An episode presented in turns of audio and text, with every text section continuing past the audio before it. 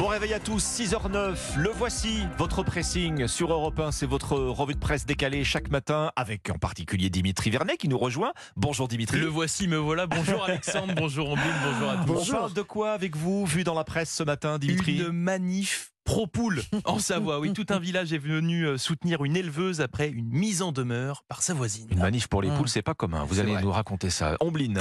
Quelle chanson reste coincée dans votre tête en ce moment? Une chanson de Noël? C'est Par normal. exemple. C'est normal. C'est Tout est normal. Moi, je vais vous parler dans un instant des casseroles d'or. Alors ça, les casseroles d'or, vous savez, c'est le prix qui récompense chaque année euh, la pire arnaque, de. Noël au rayon alimentation. Vous êtes appelé d'ailleurs à voter pour décerner ce prix.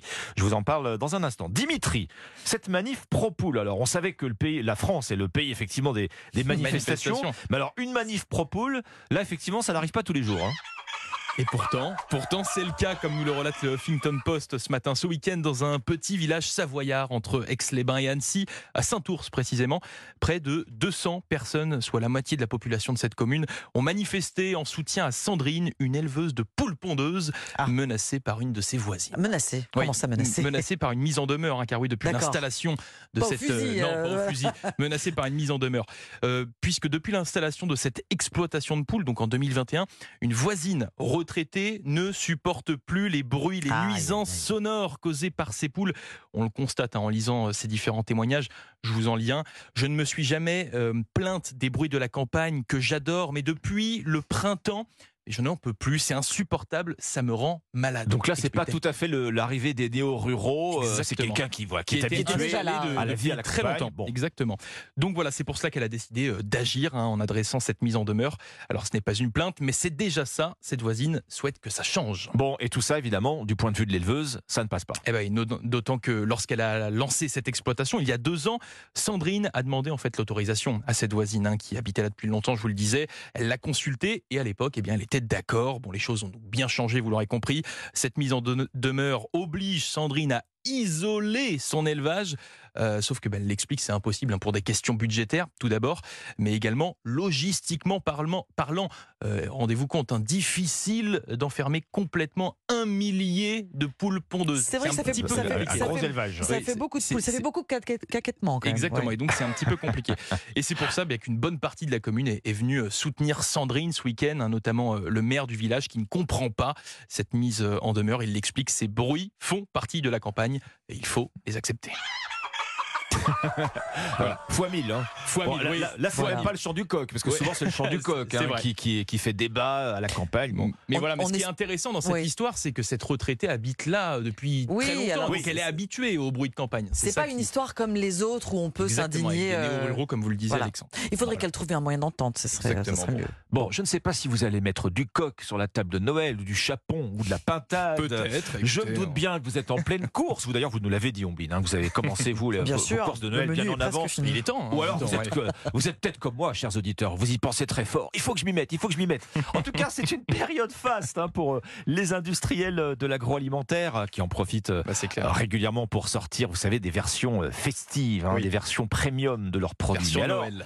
derrière la magie des fêtes, je lis ça ce matin dans Libération, il arrive parfois que certaines marques en profitent pour arnaquer le client.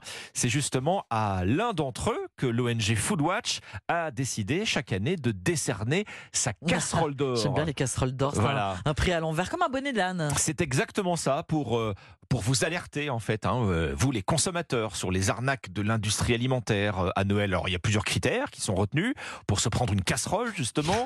Est-ce que c'est un ingrédient masqué, euh, par exemple de l'huile de palme? Est-ce que ça va être l'emballage surdimensionné? Vous voyez, vous achetez Oui. du vide, alors ça se Ah, voit plus dans les l'air. rayons. Oui. La marque se, se prend plus de place, sauf que vous, vous achetez de l'air. Euh, Est-ce que c'est l'inflation in- injustifiée? Est-ce que ce sont les mentions type format familial qui Mm. vous font croire à un format économique, alors qu'en fait, pas du tout? Bon, on a envie de savoir du coup qui sont les nommés, euh, Alexandre? Ah, il y en- alors il y, en- il y en a six. Il y en a six. Vous allez voir sur le site. Euh, il y a le saumon fumé, la berry pour euh, la shrinkflation. Vous savez, réduire le poids Oui. et Oui. augmenter le prix. Il y a le pain d'épices spécial foie gras brossard. Beaucoup de sucre, nous dit Oui. Foodwatch, et pas de miel. La terrine guyadère à la bretonne, mais qui vient d'Argentine. Ah, c'est pas tout à fait au même endroit. Super, oui. Le jus de citron Bior, il n'y a, pas de jaloux, je cite toutes les marques. Mhm. hein. 70% d'eau, mais toujours au prix du citron. Et le panettone sirop, qui lui euh, à, à l'huile de palme, un Ouais. panettone traditionnel Ah oui, oui, à l'huile de palme, et puis les œufs en chocolat Ferrero. Le sachet ici Ah bah étant accusé d'être euh, plus qu'à moitié vide. Voilà, voilà. on vend de l'air là. Voilà, donc euh, la casserole d'or, elle sera décernée à l'un de ces six candidats après un vote des consommateurs, c'est-à-dire le vôtre. Mm. Vous pouvez voter effectivement jusqu'au 20 décembre sur foodwatch.org. Eh ben, on va se s'y précipiter. Mais oui, Je ne sais pas si vous avez une préférence, vous n'avez pas besoin de la donner. Oh, on va, on va à réfl- l'antenne, on va mais réfléchir. Ça ne vous empêche pas d'aller voter. Ombline, Ah bah tiens, puisqu'on parle des fêtes, euh, le 12 décembre aujourd'hui, réveillon de Noël dans 12 jours, hein, tic-tac, tic-tac. Proche. 12 jours de chant de Noël dans les magasins, à la télévision, à la radio. Les chansons de Noël restent autant dans la tête se demande le site d'information Ah oui. slate.fr. Parce, question, hein. ouais, parce qu'on les entend tout le temps, chaque année, à la même saison. C'est ce que vous me disiez tout à l'heure, Alexandre. C'était votre réaction effectivement assez instinctive. Euh, la répétition, hein, la répétition, ça c'est ainsi euh, tous les ans. Autre explication, le phénomène d'écoute partielle, écrit Slate. Ça c'est plutôt intéressant.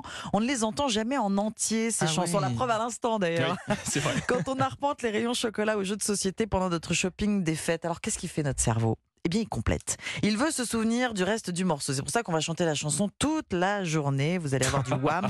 Je vous préviens. En Jusqu'à l'overdose. Exactement. En général, les chansons de Noël sont simples, hein, en général entraînantes, elles sont faciles à retenir, elles sont faites pour ça, des phrases qui se répètent, un rythme prévisible qu'on fredonne euh, facilement. Bon, comment on fait pour se les sortir de la tête, euh, la ombline Parce que là, bonne question, voilà, Dimitri. hein, ça va être toute la journée. Là, Il y a maintenant. plusieurs techniques, hein, comme toutes les chansons qui encombrent le cerveau. Les scientifiques préconisent de les écouter en entier, comme Ah. ça on les balaye. Voilà, Euh, Wham, tout à l'heure, vous pourrez euh, dans la voiture vous mettre à fond. écoute. euh, Si vous êtes britannique, alors une étude anglaise explique que chanter God Save the King, The Queen avant, mais The King aujourd'hui serait un remède miracle. Ah bon, on va Ah, essayer. En désespoir de cause, euh, mâcher un chewing-gum, il paraît que ça aide.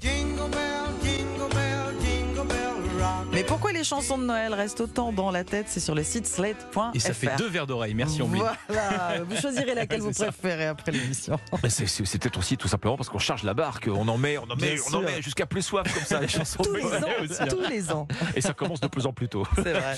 Le pressing, c'était votre revue de presse décalée chaque matin sur Europe 1. Ombline, merci. Dimitri, À demain. à demain.